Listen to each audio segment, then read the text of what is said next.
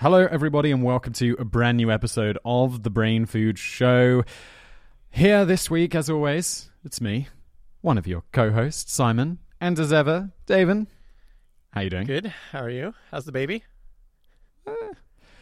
Good. Yeah. Yeah. Yeah. Um, first, what, like seven weeks old now, so Nice. still loud Still alive. at points. That's the key Um, thing, you know. Yeah, so far so good. Yeah. It it does surprise me like, oh, babies can die when they're young, so Yeah. you, you have all these things like a breathing monitor and I don't know, I'll take her out for a walk in the pram or whatever. Yeah. And it'd be like, "You still alive?" Yeah. Yep. Totally. I don't know, I've got quite good at the old give it a little blow on the face. Yeah. And uh see They also does a little scrunch her face and you're like, "Good." they also have uh, I used that worked really good. I can't even remember the name of it. Um, but it's like a little heart monitor thing you put on their feet and it gives you their oxygen and Oh. uh, and heart rate and it's like connected to your phone like with a, like an alarm and everything so you can just like look, oh yeah, oxygen level good, heart heart rate good. It's kind of cool. Oh, that's pretty clever. You know, I didn't end up getting that Yeah. because I was like, well, I've got the breathing monitor in the bed. Do I really need that? Yeah. And so I didn't get it. But Yeah. actually, that'd be quite clever because then you don't have to do the whole blowing on the face thing. It's just kind of fun too, just to look. You can see their heart rate like at any time and just pull out your phone or whatever. Yeah, it worked pretty well. Okay, cool. I'm going to add it to my list to buy one of those. I think it was relatively cheap. Yeah, so- yeah, it was. Uh, okay. Oh, Owlet. That's Cool. what it was. Al Owlet or something like that. Yeah. Al Alet. Yeah. It sounds like a Middle Eastern building. Yeah. Yeah. Um, cool. Uh, like the Burj Al Khalifa or whatever it's called. The Al Alet, the Burj Al Alet. I could be being quite offensive. Is this offensive? Am I being racially insensitive again? Um, so yeah, no, that's all going well. I, I have in my notes here briefly mentioned the contest. So Yeah, shall I do that, yes, and then should. we can uh, give the people what they want? Yes. Okay. Uh, yeah, this is the Brain Food Show. Obviously, if wherever you're listening to this, if you're watching it on YouTube, well, step number one: why not listen to it as a podcast for your own convenience? It's way better there. And then, way better. You don't have to look at our stupid faces. Mm-hmm. Uh, and once you've started listening to it as a podcast, go leave it a review on iTunes or uh, Stitcher or uh, any of these other podcast apps that I don't use, and you know, let us know how we're doing. And if you do, we are, when it gets to a thousand reviews on the American iTunes store, we're going to go through and pick someone at random, but not just from that store, from all of the iTunes stores. Wait, so if you're like British and you're thinking, well, that's a bit unfair, Simon, that sounds a bit racist to me. Um, you're discriminating against British people. Yeah. I'll be like, well, that's okay, because you're included too. Yeah. You can uh, leave your review. We'll compile them all. We'll choose someone at random to win a thousand dollar Amazon gift card. If that's not a good reason to go and leave us a review, doesn't have to be a good review, although it would be uncomfortable, like we always say. if it's like, congratulations, one star winner Well, who hates our podcast. we would never actually have to give it to them though, because if you think about it, the one star person's not going to keep listening. So when we announce the contest winner, they're never going to hear it. And so at a certain point, we'll just be like, well, you know, the one star person never responded, so best. now we're going to pick someone else. You know. We're going to get people now just hate listening to our podcast on purpose. it's like, I hate it, but I have to listen. Yeah. So, uh, should we move into some actual facts? Yep. And stuff. I mean, the facts about baby heart monitors and stuff was great. Yeah. But, uh, yeah. No, handy. I mean, like our usual I really stuff. liked that uh, that little device. But Yeah. yes, so quick fact today we're going to look. How's that for a quick fact? Yeah, we're going to look at the the woman, the first woman to ever cast a political vote in Chicago, one Kitty Smith. And what is interesting about her, besides of course she was the first, was that she also cast her vote with her feet. And so why her feet? So she actually lost both her arms as a child, and she basically just um, Oh. burned them really badly on a kitchen stove. And you think, how could you burn your arms so badly that they have to amputate them? Um, and so for a long time, it was rumored, and still kind of rumored, that her father did it. Like he just like held her arms against the hot stove because he was alcoholic and extremely abusive. But uh, and and the severe Yeah, no kidding. yeah, the severity of her burns was kind of because mostly, I mean, if you're going to fall against the stove or touch it with your arm, you're just going to jerk away. So why didn't she do that? Why was she just like seemingly holding them against there to burn them so badly they need amputated? But Kitty herself denied this uh, when she was an adult. She said in her own words. My father was a drinking man, and he was in the habit of sending his children to a neighbouring saloon for liquor, though I was sent more often than any of the others. I remember tasting of the liquor I carried and thinking it was always beer. In November 1891, and on the afternoon of Thanksgiving Day, my father and I were alone in the house. My brothers uh, being at play out of doors, and in going about the house, I found a bottle filled with what I afterwards knew must have been whiskey. Being but a child, I picked up the bottle and drank freely from it. Its effect was almost immediate, and I grew weak and stupefied. My father. I love that word, stupefied. Yeah. It's what I'm going to start. When I get drunk from now on, I'm just going to say that I'm in a state of stupefaction rather than, you know. Yeah, yeah. It's like, how much did you have to drink? Uh, I'm not drunk. I'm stupefied. Sorry. My father was in an adjoining room and called me to go and put some wood on the kitchen fire, and I called back that I was sick and could not go, but he insisted, and I obeyed. I had taken the lid from the stove when, from the combined effect of the heat and the liquor, my whole being gave way, and I sank onto the open stove unconscious. I must have lain there some time, for the physicians and surgeons said the bones of my hands and arms were amputated three inches from the shoulders. Good lord. Yeah. That's no joke. Yeah. I was I've never been that drunk. I shouldn't make fun. I was burned on the neck and on the chest, but those burns were not serious. We lived at this time at 548 Park Avenue, and neighbors claimed that my father was also intoxicated and that he held me on the stove until my arms were burned, and then and that they heard my screaming. The Humane Society of Illinois took the matter and had my father placed under arrest. After a trial in a justice court, he was held to the grand jury, and on the final trial in the spring of 1892, he was acquitted for lack of evidence. Yeah. That so- is, dude. When you started this off and you were like, "Why did she cast her vote with her feet?" Yeah. Kind of almost upbeat. I'm like, "Oh, it's going to be entertaining," and then it turns out to be the most horrific thing ever. No, it is, and it's really sad because there's this picture of her as a little girl that she has her arms, and I didn't include this in this, but like she she's like talking about this picture. It's like one of her most cherished possessions because it's the only picture, the only like picture she has of her with her arms, and she just like really loves. You know, seeing her little arms there, and she didn't, you know, didn't have them later. So after this got worse for her because after she loses her arms very shortly after. Her father just waived all rights to her and gave her up to the Children's Home Society of Illinois. And so it's noteworthy here. Her mother had already died when she was nine years old. So it just really sucked to live back then, um, as well. Um, I get it. Well, we're doing one uh, pretty soon on the. Has a knight, a medieval knight, ever actually rescued a damsel in distress? And if you want to see like a script that just show so proves how awful like if you're a woman living in any time in history like right now this is the only time you would want to live and maybe like in the future obviously but like it is so you're going to read this script soon and you're just to be like wow yep um i don't want to really spoil it here but people should go and watch that one Okay. because it's really good and it's super interesting. Um, but yeah, anyways, so yeah, she's her her mother dies when she's nine. She's given up to the orphanage, and then she's taken and kind of you know goes to a variety of homes over time, and she eventually gets educated and learns to write with her feet and do so she can sew with her feet and do a lot of other do like crafts and stuff, um, which is how she would later support herself.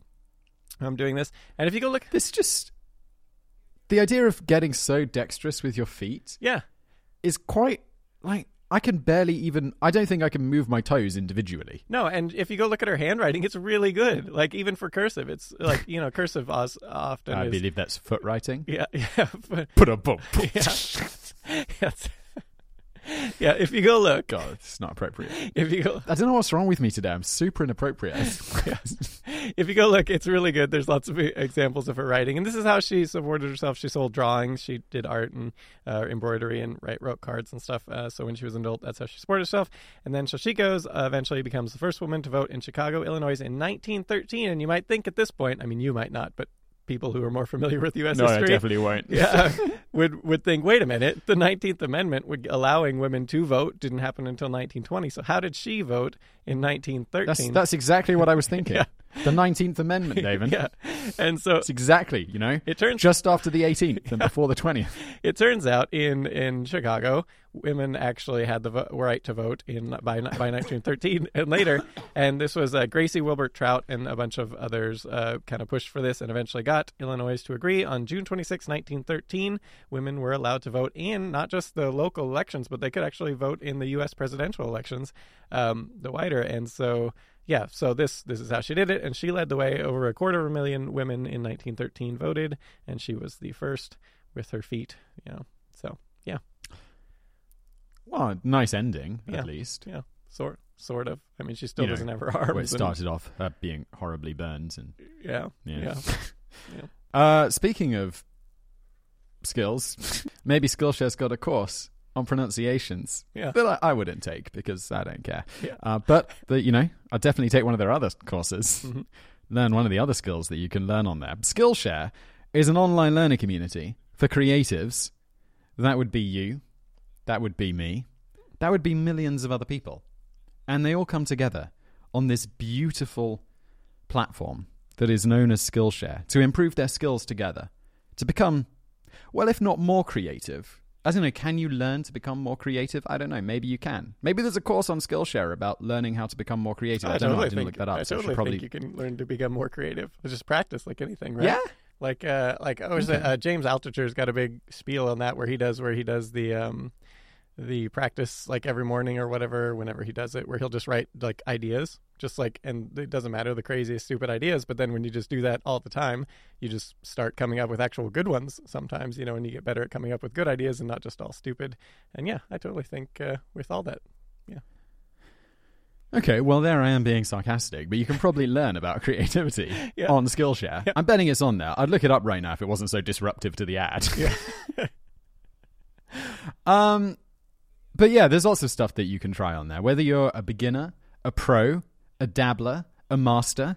These were the four ones they said for me. You know, it's in the it's in the little ad copy we get, and I'm like, couldn't we just say everybody would learn something from Skillshare? I believe if you're a beginner to a master, that's got to be everyone in between, right? yeah pretty much So I think that you know what that means. Skillshare is a fit for everyone listening. hmm And that means everyone listening could potentially support this show and go and sign up. Uh, you want to hear about something I've done on their platform? we did something I did. yeah what Um, was it You know, emails. Well, emails, right? yeah Like, I had my kind of email management system was I just use Gmail. Yeah, like for yeah, like ninety nine percent of the population, Yeah. and it just comes in, and I try and clear them out. Mhm. And then I don't know if you get this, but there'll be like 70 emails at the bottom of the box, which is all stuff that you don't really want to reply to Yeah. and have been putting off for months. And you're like, uh, yeah, I don't really, I just know. Yeah. And it kind of, I don't know, it makes me feel bad about myself. Yeah. So I was like, honestly, I did it because Skillshare were doing a read uh, on this channel and they were like, I had to choose something from their like specific like selection of courses. Mm-hmm. And I was like, well, okay. I feel pretty bad about this constantly, so I'm at least going to try this one out. And uh, yeah, it's pretty good. So now I have this system, like stuff comes in, and the stuff that you don't want to deal with, you can just file away somewhere else. But then it's like you can come back to it at specific times and deal with it. So rather than feeling guilty about it all the time, you just have this like one, granted, unpleasant moments of going through it and actually dealing with it, which, you know, while not great because it's you still have to do your emails, it makes it, it, it's just a yeah, just building a system around this makes me feel better about myself. So that's my course recommendation. Who's it by? Alexandra Samuel. That would probably That's be who. good Uh, because I'd recommend checking that out. yeah, the other day I spent an entire day going through over a thousand emails because I had been putting it off uh, for a little bit. dude. yeah, I thought seventy was bad. I got it down to well, you should take this course as well. yeah, yeah. I got it down to like ten of those ones that I just really didn't want to respond to at that moment because they were too long. You know, but yeah, That- That's only ten. You did nine hundred and ninety. That's pretty yeah, good. Yeah, So I think what, what we've established with it in the last couple of minutes is Skillshare is for everyone. There are millions of people already using it. It will solve all of your life's problems, not a guarantee. And uh, especially email problems or learn some skills. Become more creative. I bet that's on there. yes, And you can get two months of Skillshare Premium for free. Just go to Skillshare.com forward slash brain food. Two months of premium for free. Skillshare.com forward slash brain food. It's for you because it's for everyone. Let's carry on. All right. So, what are we talking about today? And today we are talking about one of the more, I think, uh, interesting and awesome women in I don't know, not just American history. She's just a pretty, uh, pretty unique, um, interesting woman, well ahead of her time. Many of the things she advocated for would still be a little bit ahead of their time for the 21st century, but not as much. But she lived in the 19th century, and so this woman was the first woman ever to run for the uh, office of the presidency in the U.S.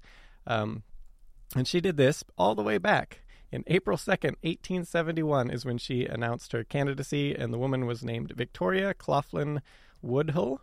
Um, which I'm probably going to keep saying Woodhill because every, when I was uh, going through this, I just kept saying that. Um, but Woodhull, and so Woodhull begins begins her life as Victoria Claflin in 1838. She's the seventh of ten children born to Roxana and Reuben Claflin. And so she was, despite her later success, you know, she ran for presidency. She was also the first female stockbroker on Wall Street, and she was super successful at that. Um, and she actually had only three years of formal education occurring from when she was 8 to 11. She might have received more, but her father ended up burning down his grist mill to in order to collect on an insurance policy that he had recently Dude, taken what's a grist mill? I don't know. I was actually going to look that up, and I totally forgot. Uh, grist. It's probably really boring, but I kind of imagine it as like something you know that transforms like you know the gristle from chicken bones into like chicken McNuggets or whatever. Yeah, uh, it's actually a corn mill or flour mill. So yeah. Yeah. So, but Slightly boring in comparison it is. Uh, but because you know compared chicken McNuggets compared to bread. So and it turns out this this insurance fraud that he was going for here was kind of par for the course for him because he was a professional con artist and snake oil salesman was her father. And so this was actually the last straw. Like he had done a lot of conning people and and doing stuff like this all the time. And so the town residents literally just ran him out of town, like in the literal sense, like literally chased him out of town.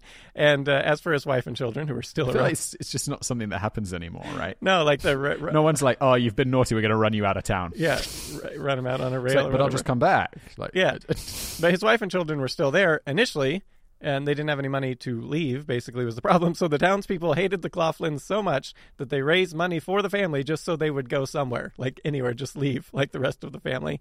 Um, so Victoria, this was kind of her, her childhood. And so her, uh, we're also going to talk a little bit about her younger sister, Tennessee Claflin. So she was also kind of equally as notable as Victoria. Um, but so they, they decide to start so helping support the family as magnetic healers, clairvoyants, and fortune tellers. God. And this was at the, you know, this was, she was quite young, early teens when she started this.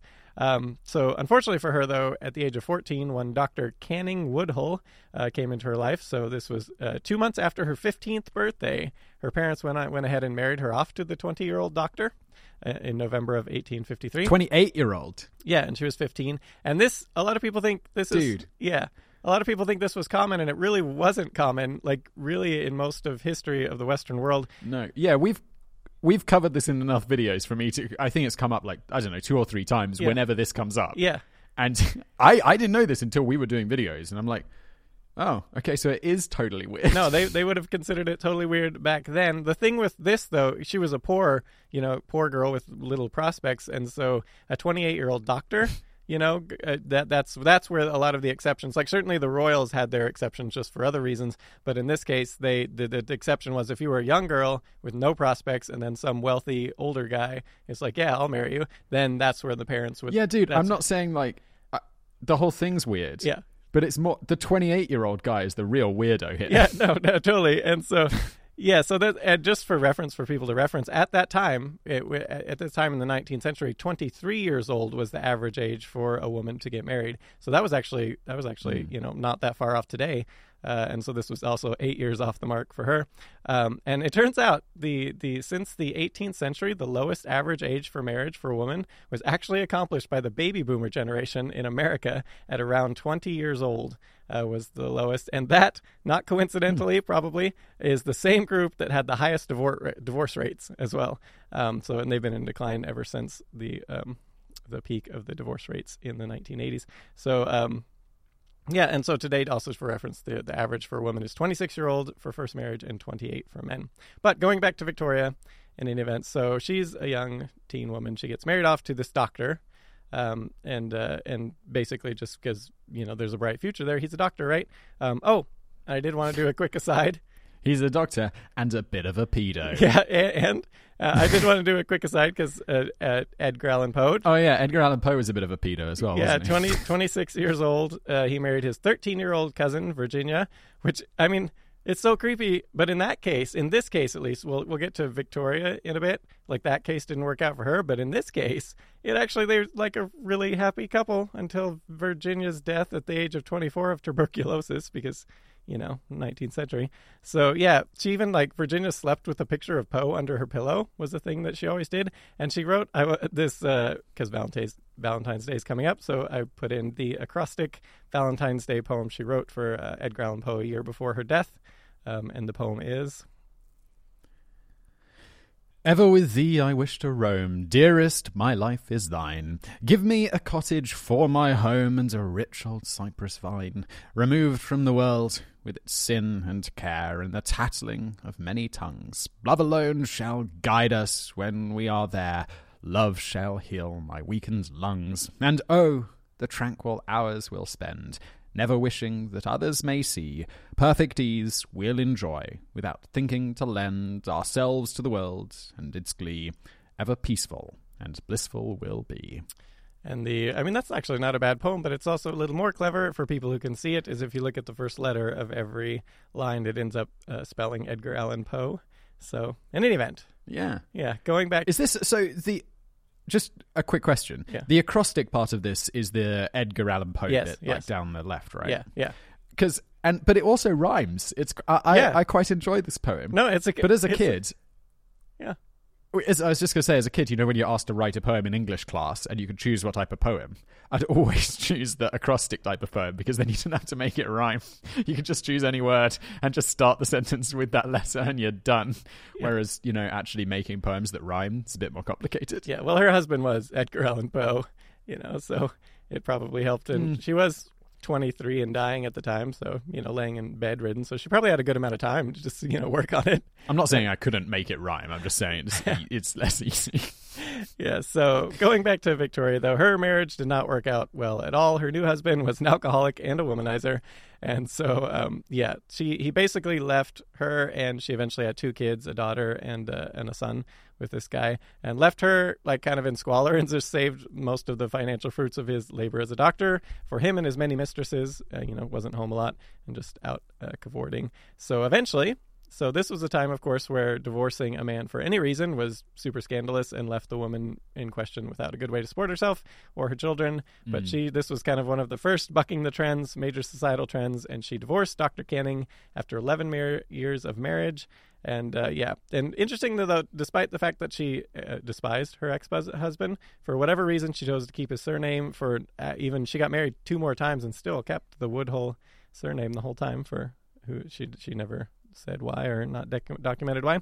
So the first of her additional marriages was two years after her divorce. She married Civil War veteran Colonel James Blood of Missouri, which eh, take that name. Right, this is the great. This is James Bond villain. Yeah, right? Name like Yeah, we've got to defeat Colonel Blood. and it's totally way cooler than Woodhull.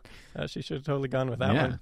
But uh, so he actually, Blood was super encouraging of his wife's free thinking and independence, and so help her fight for equal rights, regardless of sex or race, and all the other things we're going to get to that she did.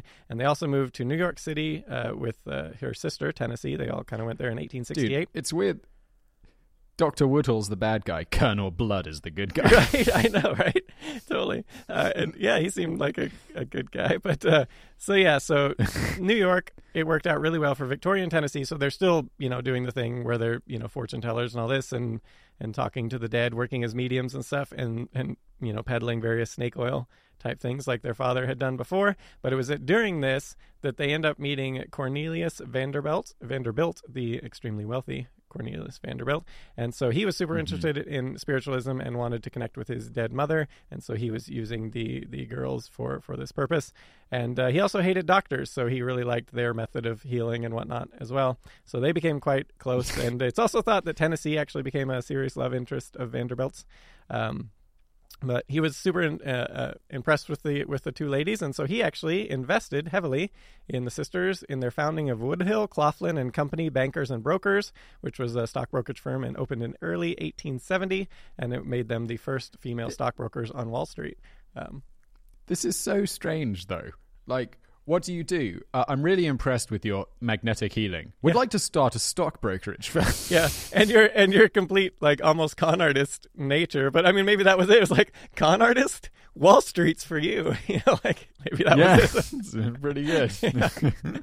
Um, but yeah, so the business actually thrived. He's like, you know where you girls would really make a killing. yeah. Seriously, taking other people's Yeah. money on Wall Street. So that their their firm actually became super super successful, and they got nicknamed the Queens of Finance in the press. Uh, at which at the, around the same time, Hetty Green came along, investing her own fortune uh, rather than working as a stockbroker, and her she she got the nickname the Witch of Wall Street. So they they were doing uh, you know, a little better in the public eye. Did we do a podcast about her or a Uh, video or uh, something? video, yeah, she's super interesting.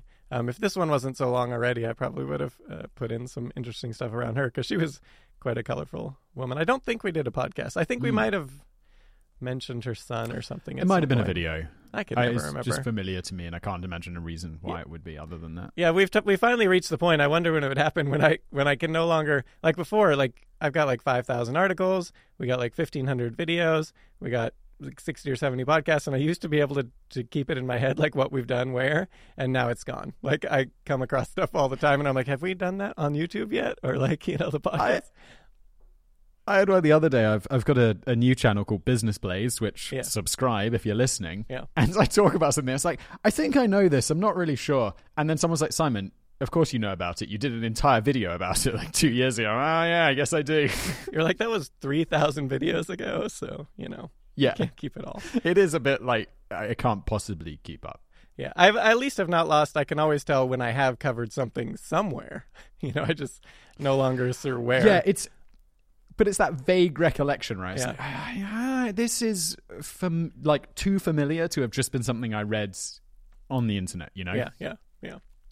So yeah, they're they're were quite successful in their little stock brokerage thing almost right away. So they were able to actually use funds from that to found then the Woodhull and Claflin's weekly newspaper, uh, the two sisters. So they focused a lot on like a lot of controversial ideas like promoting sex education, which was a big no-no at their Ooh, time. steady on. Yeah, yeah. Uh, publishing also the the The only the only option is abstinence. Yeah yeah exactly, or yeah Wait, isn't that something you still struggle with today? I swear I read about this on like Reddit or whatever, where it's you know Yeah. some American school has banned education. you know, you can't mention condoms. It's like that Yeah. seems like a terrible idea. Well, and at the time in the 19th century, it wouldn't even be the option is not abstinence because you have to do whatever your husband uh, wants, basically, or as we'll get into here, this was kind of a, a part of her platform. So she also committed the triple taboo of the day of speaking out not just in support of equal rights and fair treatment regardless of race, but also regardless of sexual orientation or sex. Um, so this was this did not make her her publication popular um, in in a lot of circle, circles. So a bit controversial. Oh, and she also advocated for the legalization of prostitution, which which at the time there were over ten thousand of them in New York, uh, and so it was something that like in in in her view she points out is so society completely rejects it as a thing like legally the the women are shunned and all that and yet almost the entirety of the male half of the population is frequenting their services uh, while at the same time passing laws making it illegal um, so yeah. Yes, well, hypocrisy is not a new thing. she was if you really i, I included uh, some of her writings here and some of the transcripts of her speeches but like if people want to go be entertained go read woodhull's speeches and writings because she's hilarious. And i think probably for having a con artist of a father probably helped you know like growing up in that you know she's she was a very talented speaker and uh, and and um, debater basically. Um, so yeah, so she also used the weekly eventually to further her own candidacy for the office of the presidency, but she didn't actually announce it there. She announced it in the New York Herald on April 2nd, 1871, as mentioned. In her letter to the publication, she wrote, I claim the right to speak for the unenfranchised women of the country and announce myself as a candidate for the presidency. Yeah, and so it is noteworthy here. She wasn't actually old enough to be the president. Uh, she was uh, a little bit about six months off. Like if she were to actually be have been Oh. elected, she would. Wait, been, how old do you have to be? Uh, Thirty-five is when you, you have to be. But uh, so some people say Is that true even today? Yeah, yeah, and but there are Huh. there there are like laws like this where so like for instance Henry Clay, which uh, was a famous U.S. politician, and so he he became a senator before the age of thirty, which was also thirty was the cutoff for senators, but nobody seemed to care. So there's there's precedent. So like even had she been elected, like of of them just ignoring it. So even in Henry Clay's case, like his opponents, particularly when it looked like he was going to win, could have just been like, nope he's not old enough, so we win now. You know, like they could have done that, and they, nobody did. Nobody bothered because you know he won the election. So there is precedent for for Wow. that being ignored, not in the presidency, but um, but yeah, had she? So, Dude, I'm I'm like 32. I would feel I don't know, slightly nervous about someone my age running yeah, a country. Cuz I'd be like, I just don't feel like I've got enough life experience yet. I'll still be like, I don't know. But maybe I'm just not a competent adult, but I don't know. Feels young. it does. I don't think mean, we have such a restriction in the UK, but I don't think anyone without grey hair you know, or old enough to have grey hair would really get elected. Yeah, it'd probably be a, an interesting, more interesting presidency because particularly younger people tend to be more impulsive about things, you know, a little bit than the than well, in theory, Yeah. in theory anyway, not not everyone, um, but yeah. So Woodhill's presidential campaign platform, as you might have guessed from from the things we've talked about her so far, was women's suffrage. She was huge on that. She was also huge on shortening of the workday and work week, which for reference here in the late eight in 1890, so um, a couple decades later. So there was a survey done by the federal government in the U.S. that the average worker It's got to be mad high, working right? tradesmen, yeah, 90 to 100 hours per week, which if you do the math is over because they work six days a week. So if you do the math, that's over 16 hours a day was the average. Yeah. Um, yeah. This is. I don't know. I make. We both work. I don't know. We both work. I assume very long hours. yeah. yeah. And well, it's like 3 a.m. or Pe- 2 a.m. right now, so and I'm still working. So right, exactly. And I mean, it's it's ten twenty one a.m. here, so it's, no, it's a very normal time to be working. Like if I wasn't working at ten twenty on a Monday morning, it'd be like, "What's up?" yeah, yeah. Um, but people often, you know, comment or like send me emails. It's like, wow, you know, you must work really long weeks. How do you not burn out? And I'm like, dude, until like a hundred years ago, yeah. the hours I work, people would be like, whoa, you're pretty lazy, huh? Exactly, because the factories, speaking of Britain and stuff, the Factories Act of 1847 made it so that children, they limited them to working only 60 hours a week as a, as a thing to just, you know, Which is still a long. That's Yeah. That's a long 10 hour week. days, six days a week for six children. days a week. Children. yeah, so, yeah. That, yeah, like we're putting labels on jars like Charles Dickens. Yeah, so uh, compared to workers back then, we're, we're like featherweights. Um, so, yeah. The We became soft. exactly. We're, and And it's also what do I do? I sit at a desk and talk to you Yeah. a microphone. It's not really hard, is it? No, they were working in like the mines, and like uh, if people go back and listen to like the Charles Dickens "The Sledgehammer for the Poor Man's Child" episode, you know, like Yeah. Yeah, not not a good time. So And it's you're having a miserable time, and it's basically ruining you. It's Yeah. like the worst I'm going to get is like, oh, my wrists are a bit funny from typing too much, or like my back's a little funny because my chair's not properly ergonomical. And these guys are like, oh, he got blown up in a mine, yeah, or he's got black lung. it's like Yeah. great. and even then, like your back or something, you can just go to like a massage therapist or something, and they'll fix you right up, right, or a chiropractor. Yeah. And whereas back then, it's like, no, I have the black lung, and I'm like dying at 25. yeah, that's it. yeah. Um, yeah. No, so Woodhull's, uh, beyond this, her campaign was also the, most controversial part of her campaign, and the one we're going to focus on because it's the most interesting, is the her advocacy of free love, which again, this is like the mid 19th century, so this is this was ahead of her time. So in her view, women at the time were just sexual slaves to men, and that's uh, and so just you know they were used basically for sex and procreation, and most men didn't have really much interest in women beyond that. Um, so and and also her uh, women didn't really usually have a say in who they married which um, so she stated in a speech on november 20th 1871 entitled the principles of social freedom It is high time that your sisters and daughters should no longer be led to the altar like sheep to the shambles. The sexual relation must be rescued from this insidious form of slavery. and she goes on To woman, by nature, belongs the right of sexual determination. When the instinct is aroused in her, then and only then should commerce follow. When women, when women rise from sexual slavery to sexual freedom and the ownership and control of her sexual organs, and man is obliged to respect this freedom, then will this instinct become pure and holy. Then will woman be raised from the iniquity and morbidness in which she now wallows for existence, and the intensity and glory of her creative functions be increased a hundredfold.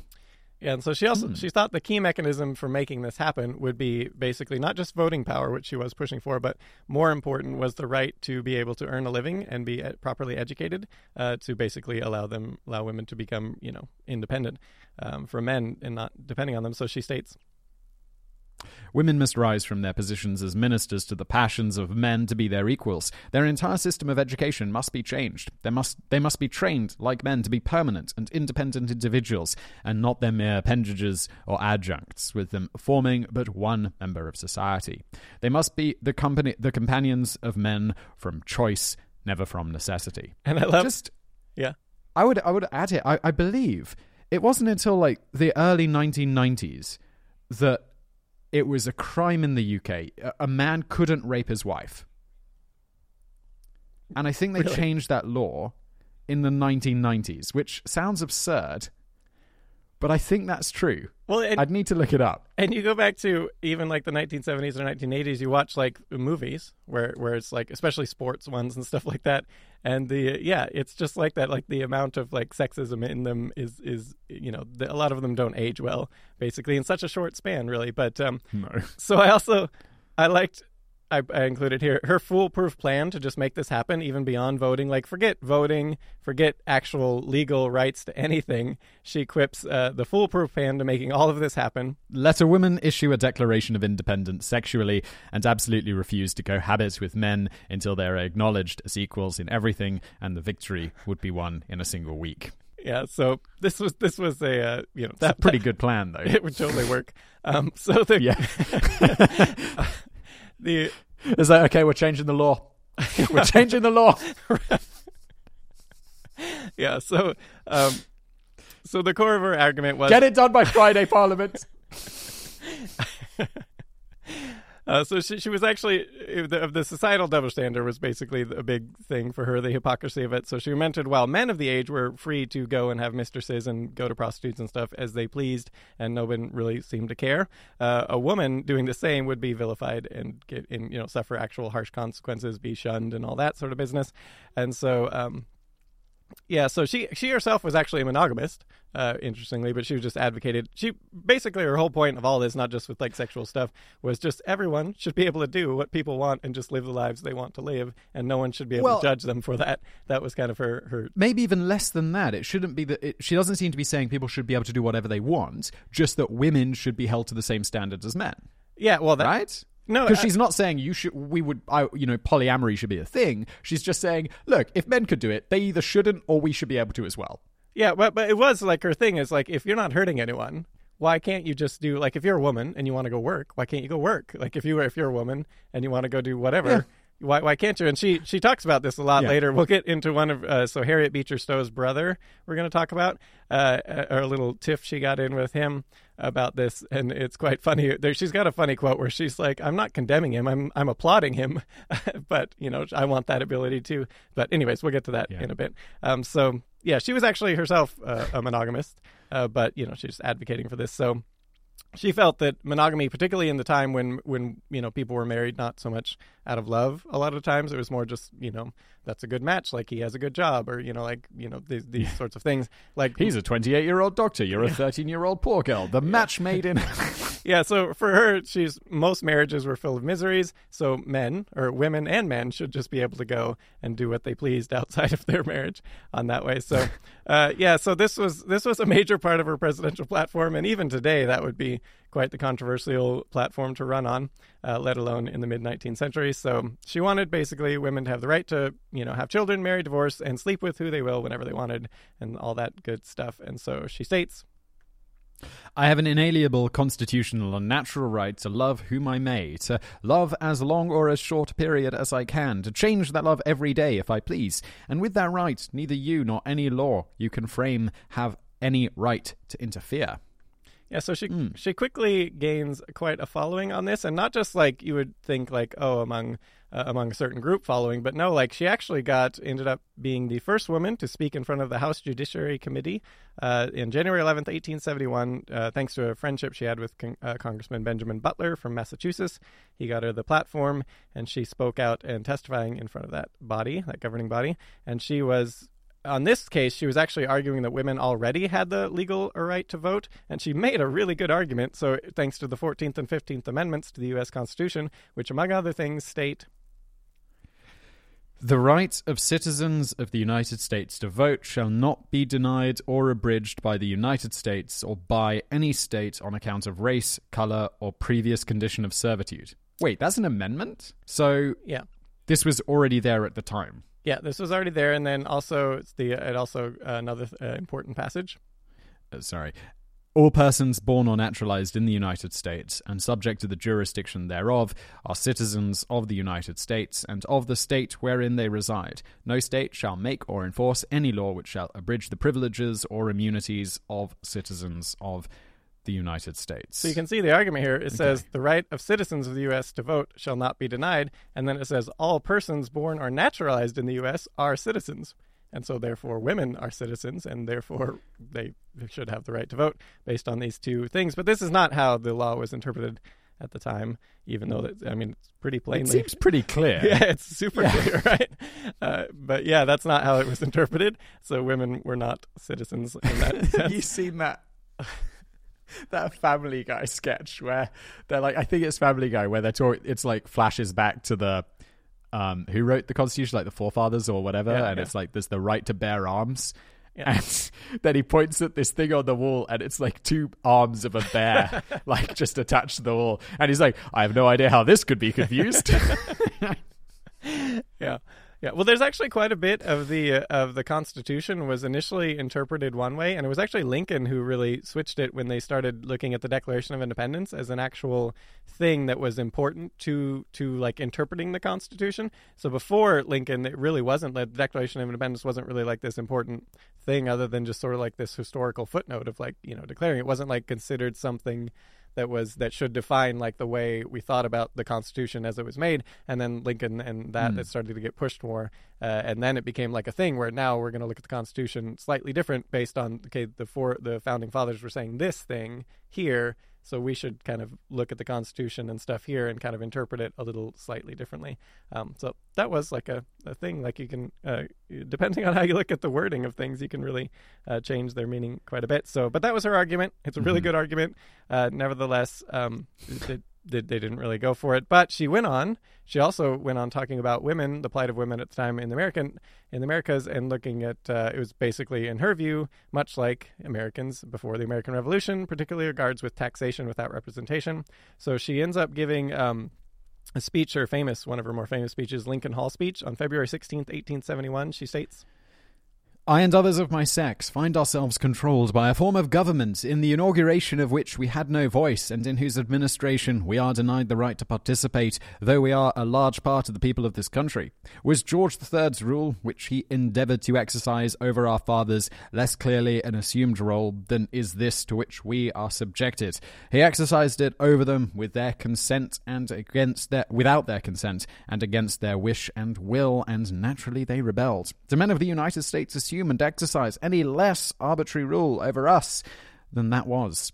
No, not one whit the less. To be sure, his cabinet were few, while there are many, but the principle is the same. In both cases, the inherent elemental right to self government is equally overridden by the assumption of power.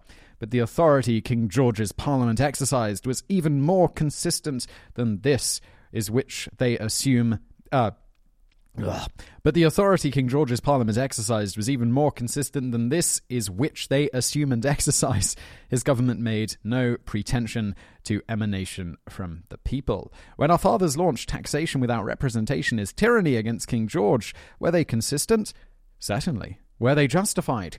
Yes, men fashioned a government based on their own enunciation of principles that taxation without representation is tyranny, and that all just government exists by the consent of the governed. Proceeding upon these axioms, they formed a constitution declaring all persons to be citizens, that one of the rights of a citizen is the right to vote, and that no power within the nation shall either make or enforce laws interfering with the citizen's rights and yet men deny women the first and greatest of all the rights of citizenship the right to vote. Yeah. She it's a bit weird reading that as a British man. like because clearly it's very American and women centric. yeah, yeah, but um, yeah, she fails to convince the committee, but she's she's you know she's writing a very well circulated paper. Mm. She's do, she's you know giving these speeches to to large crowds and everything. So she did start to draw the uh, the uh, attention of a lot of the major key figures in the women's suffrage movement at the time. So, like Susan B. Anthony, she actually postponed the start of the National Women's Suffrage Association convention just so she could go watch uh, Woodhull speak. Um, and so the the problem with Woodhull is she was so out there on a lot of things uh, uh, ahead of her time on a lot. She was like too much. Like sure they wanted the right to vote, but like she was taking it too far, and so they had real strong reservations of sort of making her part of the official movement. Um, but they ended up her, and it was particularly like her views on sex and mm-hmm. divorce mm-hmm. and like that sort of business. And so like uh, Elizabeth Cady Stanton actually, though she initially, not not much later, they like later the women's suffrage movement really hated Woodhull. Um, but so initially at least, she felt that this this should be overlooked. In a letter she dated uh, was dated April fifteenth, eighteen seventy one, she states. If all they say is true, Mrs. Woodhull is better than nine tenths of our father's husband's sons, and women's purity amounts to little in the regeneration of the race as long as man is vile. Now, if our good men will only trouble themselves as much about the purity of their own sex as they do about ours, it will make the, it will make one moral code for men and women. We shall have a nobler type of manhood and womanhood in another generation than the world has yet seen. When our soldiers went to fight the battles of freedom of the late war, did they stop to inquire into the antecedents of everybody by their side. The war would never have been finished if they had. Now, although I believe Mrs. Woodhull to be a grand woman, I should be glad to have her work for her own enfranchisement if she were not. I think she would become a better woman by thus working and by assuming all the rights, privileges, and amenities of an American citizen. I thought that was kind of an interesting argument because uh, Elizabeth Yeah. Cady Stanton is she's sort of saying uh, in the first place she's saying men if would men would be more like more pure like women. So she was sort of embracing that that thing but men should be more like that whereas Woodhull's doing the exact opposite. It's like women should be able to do what the men are doing. Uh, so it was kind Yeah. of the polar opposite there. And then of course she was just like you know you know Woodhull's got a good platform and whatnot so we should have her join because even though she's not you know up to our standards necessarily because this was the other thing is a lot of these women were were like middle class and upper class, like and quite a lot of wealthy women on the women's suffrage movement leading it. And then you have Woodhull, who's this uneducated daughter of a con artist, and herself for a con artist. So they she was really looked down upon for that reason too, just her her, her class or whatever. She was she was a poor woman, you know, from a poor standing that had you know made something of herself. Uh, so I don't know. She's a bit too radical for them. Yeah, yeah. Um, so yeah, so she was her star was rising, the, rising though, and so she ended up creating the Equal Rights Party, which subsequently nominated her as their presidential candidate, naturally, in May of 1872, and ratified, ra- uh, ratified the nomination. To, yeah, I know. Uh, they did. Be no- awkward if they nominated someone else. yeah, they did actually nominate for her vice president candidate was American um, Frederick Douglass. Which are have, are you familiar with Frederick Douglass? At all? Yeah, didn't we do a video about him? Yeah, maybe I don't know. At some Oh, maybe point. I did a biographics about Frederick Douglass. Yeah, probably. I, I don't know if we've done it on YouTube. I've covered him, but I don't know if we ever made that one to YouTube. But yeah, he was a pretty awesome guy. If you ever read his his uh, autobiography, he is really good. Um, yeah, it's one of those ones that they make you read in school that's actually interesting. You know, like most of them are kind yeah, of that crap. would have been nice. Yeah, this one. reading bloody Ethan Frome. I was going Yeah. to shoot myself. yeah, no, Did Fred, we talk about this before? Oh my god! No. like the books I had to read in school. yeah, yeah, yeah, no, and I mean, it's not like there's not lots of great British books. yeah, there's I just had to read Ethan Frome, yeah, no, Frederick by Douglass. We, Edith Wharton. we got to read Frederick Douglass, and he was good. He it was a really super interesting um, autobiography of his. Um, so yeah, I'm surprised they haven't made like a really good movie about like him. But in any event, so unfortunately for them though, when they did nominate Frederick Douglass as their vice president, he did not respond to the nomination, and he actually uh, ended up campaigning for Ulysses S. Grant instead. Um, so her hope, her hope with this party was that by by having Douglass, if he would have agreed to be her vice presidential candidate, it would unite the both the the women's suffrages and the people fighting for um, Black American rights into one group. Um, so that would that would help uh, the platform. So. Yeah, he ended up not responding though, and campaigned for Ulysses S. Grant instead. I feel like I feel like if I was in the position, I'd at least be like, "Thanks, but no thanks." Yeah. Like I'd write them a letter. yeah, yeah, something. But yeah, no, not nothing. She was a little too out there for for that. So, um, okay. yeah, and she did know. To be clear here, she knew she had no chance of being elected. But that was not the point of any of this. This was the point to have a national platform in which to spread the ideas um, that she was she was advocating for. Um, so yeah, her her campaign though we're gonna get now we're gonna get to the uh, so the famed advocate of evolution and well as uh, advocate for Black and Chinese American rights, clergyman Henry Ward Beecher, who his sister most people have heard of his his sister Harriet Beecher Stowe, and she's much more famous now. A lot of people today haven't heard of Henry Ward Beecher, but in his time he was super famous across the country. Uh, he knew he was a, he was a clergyman minister. Um, so and this this he he advocated for um, for a lot of the same sort of controversial ideas as Woodhull, obviously, but the one, the free love one, was once again the sticking point where he he hated Woodhull and he he railed against her on his platform and using his his his platform across the nation, people listening to his sermons and stuff, to that, and he likened her to the devil and all that, and even cartoonist Thomas Nast, the famous cartoonist, uh, he got in on the action and depicted Woodhull as the devil in a Harper's Weekly uh, cartoon. And get this: so this cartoon depicts a wife of an abusive drunk, so she's being abused, and uh, in response to Satan or Woodhull, uh, that Woodhull is depicted as Satan in this, uh, is encouraging the woman to divorce her husband because he's abusing her. And so instead, in the cartoon, the abused woman states, Get get thee behind me, Mrs. Satan. I'd rather travel the hardest path of matrimony than follow in your footsteps. "Yep." so Wait, I'm trying to work it out. Uh, I'd rather travel a. She's rather be abused okay. and stay married Yeah, than get no, to be dark. evil and get divorced. yeah, What? yeah, and Yeah. yep. Um, so in any event, so no, it's- Woodhull didn't. I mean, she was criticized like this all the time, so she didn't really mind this one. What she hated, what she didn't like, was Beecher's condemnation. I feel like she'd see it and be like, guys, really? Come. Yeah. yeah, This is. No. no, yeah. So, but Beecher's condemnation was different because he he wasn't in the happiest of marriages, and so for reason and for reasons separate from what we're going to discuss here, uh, he just didn't have a happy marriage. So he long had rumors swirling around him of having many, many affairs and several min- mistresses, and so throughout his adult. And the joke was literally, to quote uh, one report, Beecher preaches to seven or eight of his mistresses every Sunday evening. yeah. yeah. So she she naturally he, him condemning her for her advocating free love when she was in a monogamous relationship herself and just was advocating for free love and he was The hypocrisy angle again, isn't Yeah. it? Um. So she ends up learning from so oh uh, on this on Beecher's editor and patron his his own patron Henry Bo- Bowen. Henry Bowen's wife would later confess to Henry Bowen that she even had an affair with Beecher. Um, so he even was going to his patron who was supporting him, helping to support him. So yeah. Uh, in another case, uh, Edna Dean Proctor actually claimed uh, she helped Beecher write a book, and uh, and she actually claimed Beecher raped her, but they did end up having like a, a relationship for like a year after that. So Beecher actually claims it wasn't wasn't rape; it was just you know.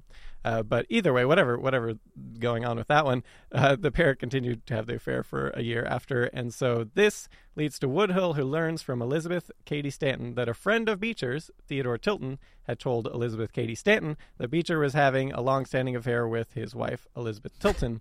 And It's like it's like the guys who are like, yeah, let's definitely ban gay marriage. Definitely, it's disgusting. It's terrible. It's like, Yeah. pr- pr- something's up there, isn't yeah, it? but then they're hanging out at the gay bars, you know. Like, exactly. It's like turns out he was having seventeen gay affairs. yeah, wow. Oh. this was and so so this this actually this Theodore Tilton thing, which we'll get into in a minute, actually became a big problem for Beecher later. But at this time, it wasn't yet. So Woodhull learns of this, and so she finally decides she's going to respond to Beecher. Like he's criticizing her constantly, and she's going to blow the whistle on his whole affair thing that the wider public didn't really know about. Like people who knew him knew about it, uh, but you know the wider public didn't. So he's this minister minister railing against these practices, and he himself is doing it. So she goes ahead and she's going to use her paper to blow the whistle. So she explicitly states she was happy for Beecher for his sexual freedom in her report on the thing. Didn't judge him in the slightest for his affairs, but she just you know his whole hypocrisy in condemning her for promoting the idea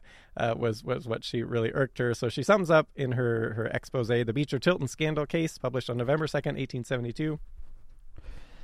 I'm not charging him with immorality. I applaud his enlightened views. I am charging him with hypocrisy. Beautiful.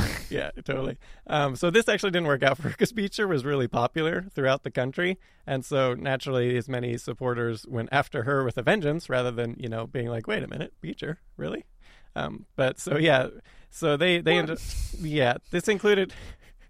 This happens today, though, even in political stuff all the time. So you have a politician that people support, and they might do something that's like so the opposite morally of the people who support them, and people still just be like, "Yeah, but you know, he's our guy," you know, like so they still, you know, advocate. But It's true.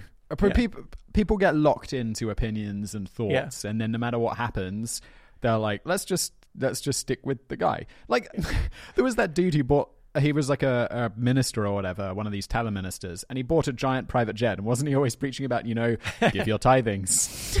Yeah. It's like, dude, you bought a G6. Come on. Like, yeah, yeah, no, exactly. And It's so I can spread the word of God. It's like, yeah, well, yeah, you and can't do that in economy. then the people on the opposite political spectrum, of course, they'll do like say the tiniest miswording of a sentence, and everyone will jump all over it because you know they're they're on the other side. Um, so yeah, In any event, so so Beecher's many supporters go after her with a vengeance, including Anthony Comstock, who I don't know if you've probably not heard of him, but he's the enactor of the Comstock Law, which uh, was Dude, I've heard of like four people in today's story, yeah. So he Comstock Law was famous, and one for, of them was Lincoln. yeah, so Comstock Law was famous for uh, the. It was basically just uh, a thing that so you couldn't basically send any obscenity in the U.S. mail. So this included uh, talking about like birth control. This computed like even if you were writing a letter to your wife and said something sexual, like technically this was illegal. Um, so like any obscenity, you, it was illegal to send it through the U.S. mail. Was the point there? So. Um, in, it ended up being the case. Anthony Comstock got her arrested for for her basically sending out her publication speaking about sex and stuff like that at this point. So on the day of voting, rather than you know being around, she was actually sitting in jail along with her sister Tennessee Mm-hmm. and her husband Colonel Blood. Uh, they were just sitting in the Ludlow Street jail. Um, so while she was in jail, for reasons not totally clear, her name actually didn't appear on any state ballots, even though it should have. She was officially registered to do so, but they didn't put her name on the ballots anyway, uh, and she received zero popular votes for her electorates. However, this was later proved that even though her her she wasn't didn't appear on the ballot. Some people actually did write her in. Uh, they just didn't count. They just were thrown in the trash. So a bit of extra voter voter fraud there. Um, and then so uh, as for Beecher, he was soon the epicenter of the of the of a case with Theodore Tilton because Theodore Tilton actually sued him for alienation of affection, which was uh, due to the affair with Beecher had with Tilton's wife. And this actually ended up in a hung jury. And once again, Beecher Beecher he came out of it mostly unscathed, while as Tilton, him Tilton got excommunicated from the Plymouth Church for charging Beecher with having an affair with his wife and alienating This affections. Beecher guy is like Yeah. Teflon preacher. Yeah, he was popular. You know, it was like a political figure basically, and so you know, uh, that's kind of what happens. Uh, so It's kind of impressive. Like he's a dick, but it's like yeah. Yeah, but he dude. he also You- actually I mean like he did advocate for black and uh, like the black rights, Asian Asian American rights, like the this sort of stuff. Like he did, you know, it wasn't all bad, but it's just you know this one area was uh, was he was- he was a you know it's more just the hypocrisy of it. yeah yeah like exactly don't don't be don't be such a massive hypocrite. That yeah exactly yeah at least if at least if he can't say something like don't go you know condemning other people for the thing that you're actually doing yeah, Um, it's fine. Like if you believe that, great. Go for it. I'm not going to judge you. I mean, Yeah. maybe a little, but not much. Yeah. But when you say it's wrong, it's Yeah. like, dude, Yeah, like wait a minute. But yeah, so it was this actually was a thing though that helped Woodhull temporarily because the media did not like that she got arrested for basically speaking her mind um, and whatnot, and so the this this uh, was mounted to censorship of the media, and journalists across the nation didn't didn't really care for her arrest, and so she was ended up she got released from jail, and five months after that she was cleared of all charges, but the damage to her to herself was done. So the the public revelation uh, so thanks she you know her railing against beecher and, and revealing his hypocrisy which a lot of people didn't like. Uh, she promoted a lot of taboo ideas. Her presidential campaign uh, which is uh, largely thought uh, or, or at least panned at the time in the media as her just trying to get attention for herself um, rather than her ideas. What she was actually going for was to get attention to her ideas. But so yeah she did manage to make an enemy of an awful lot of people including at this point alienating the women's suffrage movement to boot. And so again this was you know they didn't they didn't like her. Uh, and she had kind of gone too far in their opinion and so they turned on her and this this uh, susan b anthony she publicly described woodhull uh, and her sister as lewd and indecent and then when they wrote the the history of the women's suffrage movement they completely removed her, even though Woodhull was one of the major figures in the early going. Uh, they so that she's not Woodhull's not really in there. So yeah, not exactly a controversial. Uh, uh, yeah. In any That's- event, yeah, she And kind of then- got a bit shafted. yes, she did. And then Harriet Beecher Stowe, you know, famed author, you know, sister of, Yeah. of, of Beecher. So she obviously went against Woodhull as well, and uh, she called her an impudent witch and a vile jailbird. And then she even in her in her story, my wife and I, she kind of goes after her. Yeah, she goes after her in the story as well. So the little quote from that story. Uh, well, said I, why not a woman president, as well as a woman queen of England? because, said she, Because, said he, look at the difference. The woman queen in England comes to it quietly. She is born to it, and there is no fuss about it. But whoever is set to whoever, but who is whoever is set up to be president of the United States is just set up to have his character torn off from his back in shreds and to be mauled, pummeled, and covered with dirt by every filthy paper all over the country. And no woman that was not willing to be dragged through every kennel and slopped into every dirty pail of water like an old mop would ever consent to run as a candidate. Why it's an ordeal that kills a man, and what sort of brazen tramp of a woman would it be that could stand it and come oh my and come out of it without being killed? Wow, N- not much faith in her own gender there, huh? Mm-hmm. Uh, continues. Would it be any kind of woman that we should? W- would it be any kind of woman that we should want to see at the head of our government? I tell you, it's quite another thing to be president of a democratic republic from what it is to be hereditary queen. Good for you, Papa, said Eva, clapping her hands. Why, how you go on. I never did hear such eloquence. No, Ida, set your mind at rest. You shan't be run for President of the United States. You are a great deal too good for that. Yeah. So That's, then, uh, yeah, that's intense. Also, I, I think it was who was it Oprah who was saying like one of the things about like running for president is you can be beloved. Like everyone can love you. Like or just say 90% of the population thinks you're great. Yeah. After you've run for president, 50% are going to hate you. yeah, pretty much. Uh, unless unless you somehow manage to run on an independent platform and actually get somewhere with that, and then Yeah, that then you'll work never out. But elected. but no, you won't. I mean, like even even like Donald Trump, like in the early 2000s, he ran on the completely different platform, uh, uh, Yep. and and it didn't work out for him. And then you know he picked a side, and then that worked out um, for him. It's one of the things I actually like about Trump, the fact that he happily switched things to suit, you know, Yeah, his political ambitions, but also what, you know, he thought and, and stuff. It's Yeah, like, uh, it's a, a better example would be uh, Mike Bloomberg, who Mm-hmm. has been Republican and Democrat at different times, depending on kind of what he thought at the time, which is, you know, what a novel idea. yeah, yeah. Um, so uh, she actually goes on, Beecher Stowe, in the 25th chapter. She she more directly vilifies um, vilifies Woodhull herself. She she has a character named Miss Audacia Danger Eyes, and what's notable here is Woodhull That's reportedly had she was known for her striking blue eyes, and so this was you know she was definitely referring to her. And she uh, and this this Miss Audacia Danger Eyes also happened to run a paper that advocated to quote Against Christianity, marriage, the family state, and all human laws and standing order. Yikes. yeah. So that also, was her. I feel like Miss Danger Eyes and Colonel Blood could, Yeah, you know, yeah. they could be involved. She definitely should- was not fictional. she definitely should have taken the name Blood because that's just way cooler. But um, Yeah. yeah. so noteworthy here though, it turns out Beecher had another sister named Isabella, and she was a huge supporter of Woodhull, and uh, and was also uh, a supporter of Woodhull's condemnation of her brother's hypocrisy concerning all the affairs he was having and whatnot. So. And this this actually led because of Isabella, Isabella's really wide. Uh, she was outspoken about her support of Woodhull. Hmm. Uh, it was the rumor was started that uh, and widely reported that Woodhull had used witchcraft to bewitch Isabella. and then uh, Here we go. yeah. yeah, and then it was also speculated that Isabella and Woodhull were were lovers and all that, but there's actually no hard evidence of that. But whatever, whatever. Um, so after the election, though, this was so Woodhull she her su- suffered like her social life like her family her family was getting continually harassed. She got booted out of her apartment and she couldn't find anyone that would rent her a place to stay. Uh, so that was a bit of a problem. And uh, a lot of her her business dealings and stuff went down the tubes uh, directly after. And um, largely she was boycotted basically quite a bit. And then she ends up uh, so she basically ends up losing most everything. And she's fed up. She's finally fed up. The the women's suffrage movement won't you know they've turned their back on her so she's not even being really effective there. Her publications boycotted and you know all this stuff. So she finally just like fine whatever.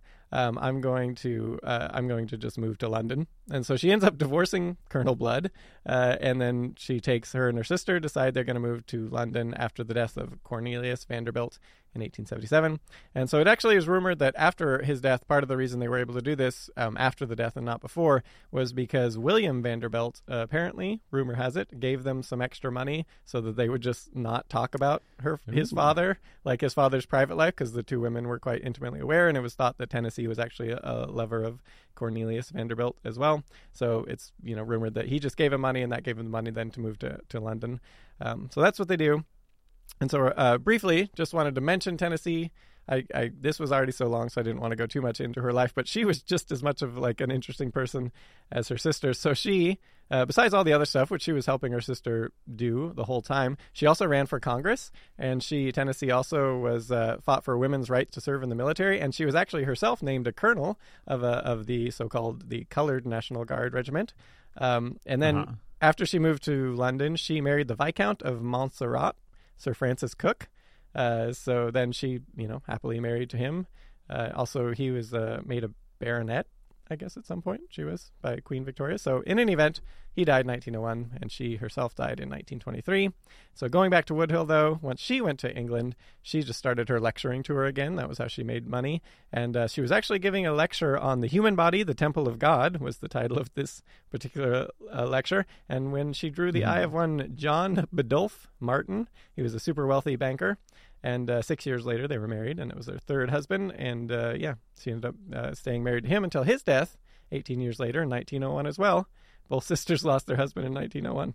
Um, but um, yeah, she ended up serving in like World War One in the Red Cross and all that, even though she was quite old, which is so crazy to think because she was born in like you know the early-ish 19th century, and she's all serving in in, in Yeah. World War One. It's, it's like such a different era, you know. She's like living through the Civil War and all this, and then World War One seems so so much more modern.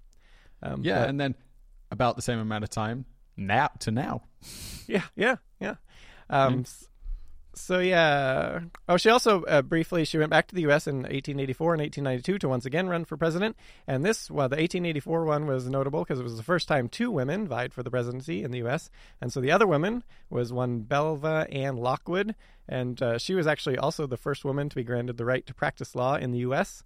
Uh, and she ran for president in 1884 and 1888 and she also she didn't uh, she was also pretty vilified in the media but she wasn't really advocating for anything too controversial in her campaigns so not not to the extent.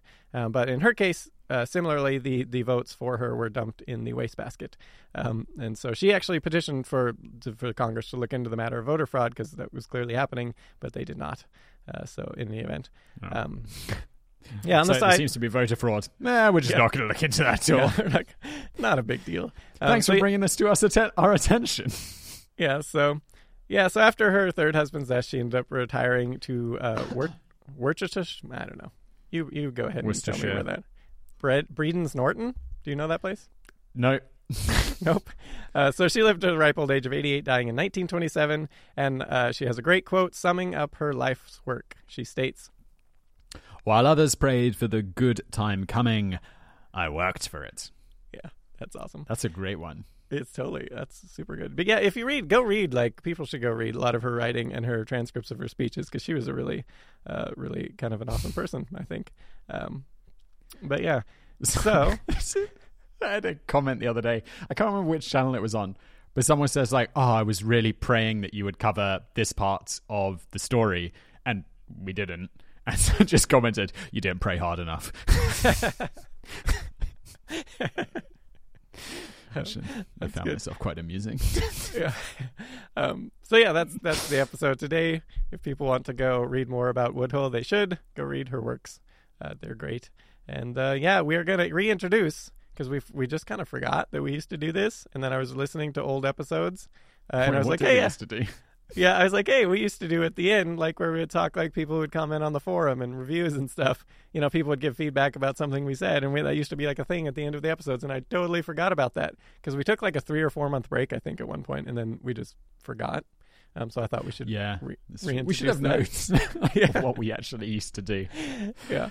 Um, so yeah, Mm. on that note, the for the first one, the so we were talking in the the the episode with the the guy who invented pineapple pizza.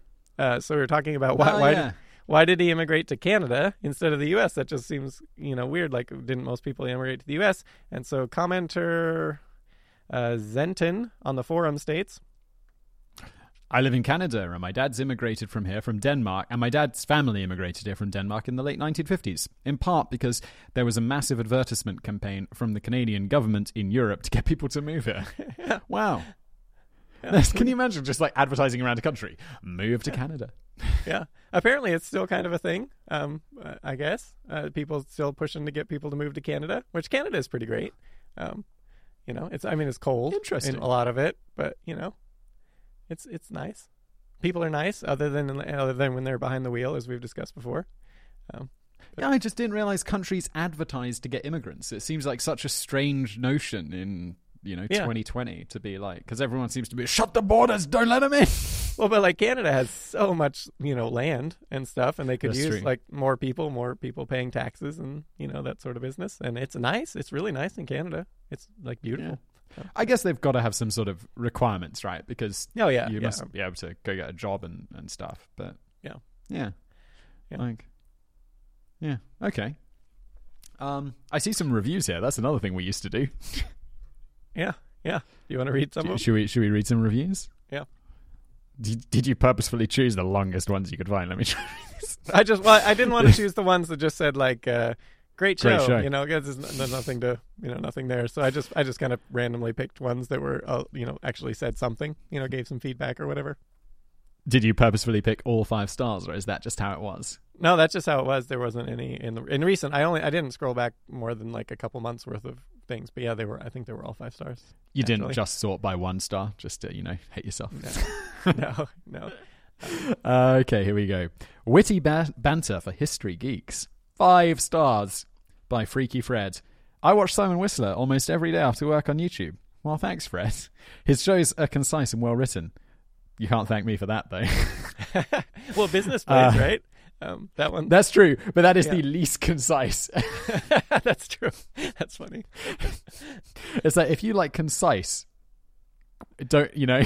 I well, I think if you like Place. if you like concise, probably don't read anything I wrote. you know, like- That's true as well. In fact, I don't know. Geographics and biographies are good like 20, 25 minutes long. I don't know if I'm known for concise anymore. well, I, th- I do think the information density is high. So it, while it's That's not, true. There's not while much it's fluff. long, it's long. Yeah, we we put in a lot. We pack in pack in the facts. So if YouTube, if the YouTube show went, if the YouTube show went to a bar, pub, and grabbed a few beers, pints with a friend, mate. I like this British to English translation for me. uh, then you'd get this podcast. The material is true to the Whistlerian form, but without the sense of urgency or time restraint of the YouTube shows. My main compl- my main complaint is that stories overlap heavily with the videos already out on YouTube, so it's a bit repetitive. A shopping cart, for example. The podcast can sound like a rough draft of these videos. However, the stories these two gents dig up are still interesting and new to everyone except the most dedicated Whistlerites. Humor is on point. Love the show, even if I've heard some of the stories before.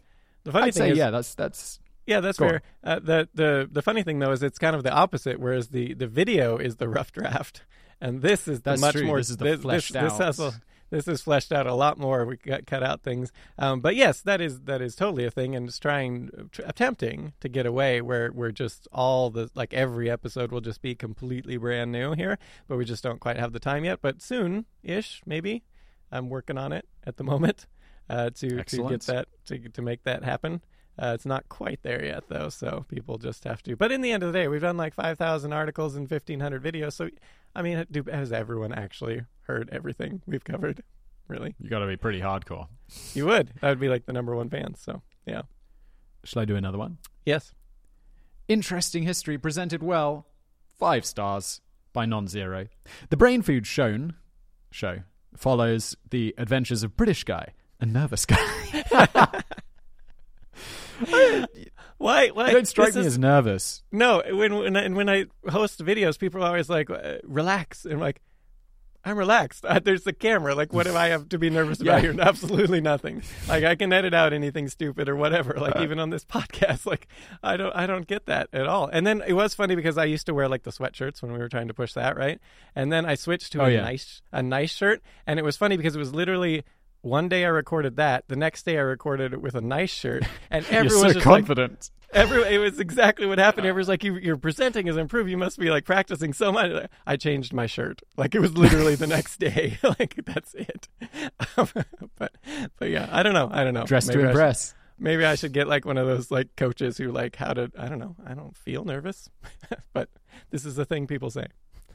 No, if anything, I would say that I, I don't know. I think rambling and carrying on is often that, and I would say I ramble and carry on more. But anyway, Yeah. uh, as they explore interesting facts about history, British guy will sometimes get distracted. And that's definitely true.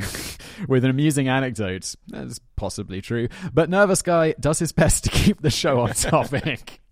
The beauty of the show is its ability to turn a seemingly mundane topic and weave an entertaining narrative around it. British Guy's voice is pleasant to listen to, and I forgive his mispronunciation of foreign and sometimes non foreign words. Nervous Guy does great research and is the backbone of the show. I've spoken. The the funny thing about this is it's like kind of a compliment, but uh, you know, it's like embedded a little bit. Yeah, it's like a Like- backhanded compliment. yeah, but also kind of funny. Um, but five Yeah. stars, so you know. Um, I like it. I'll take it. Yeah. yeah, I'll Five stars buys you a lot of credit with me. Yeah. um, oh, Jared seven seven nine. Ooh, what is this? Teaching on Skillshare because of you guys. Five stars. Oh yeah. Okay, I'm curious about this. I should have read these ahead of time. Long-time viewer of TIFO and the rest of Simon's lexicon of channels. Love the podcast, everything about it. Your sponsorship from Skillshare inspired me to join. Nice. And after looking through the content, I realized how worthwhile it would be to teach on the platform. I train businesses in nonverbal communication, body language, and found nothing in my field on the site. There will I be should- soon. I should hire this guy to make myself appear not nervous if he teaches nonverbal. Well, yeah, clearly should, I'm doing him as a something. coach. Yeah, seriously. Or I should take his Skillshare, I guess. Like if that's what he's Yeah. putting on there. Dude, do it. And this will be an even better plug than my email course. Yeah, Not my email course, my taking of someone else's email course. yeah. Um, I want to thank you both for everything that you do and helping me find new ways to expand my business. The first class will be up in January. That's now. I don't know if it'll be up now because it's mid January, but this is cool. Um, I'll be emailing you a free link to the class as another thank you. Hopefully, I can teach you guys something since you taught me so much. Well, thanks, Jared779. Yeah. That's great. Check that out. Yeah. There's another one. Do you want me to do it, or should we uh, move towards a wrap up? What do you think? Oh, Are these entertaining, or I, f- I feel like I I don't don't know. know. Do people like listening to reviews? Am I doing it? Am I doing it? What do you say? Yeah, I think it's good. Okay, one more. cool. I'll do it. yeah. Okay. It's a wonderful show by TK Cola, maybe. Sorry. This podcast is genuinely one of the best I've listened to. I found it randomly on Pandora. Whoa. Someone discovered this podcast in the wild. I like that I did- sign. I didn't know we were on Pandora.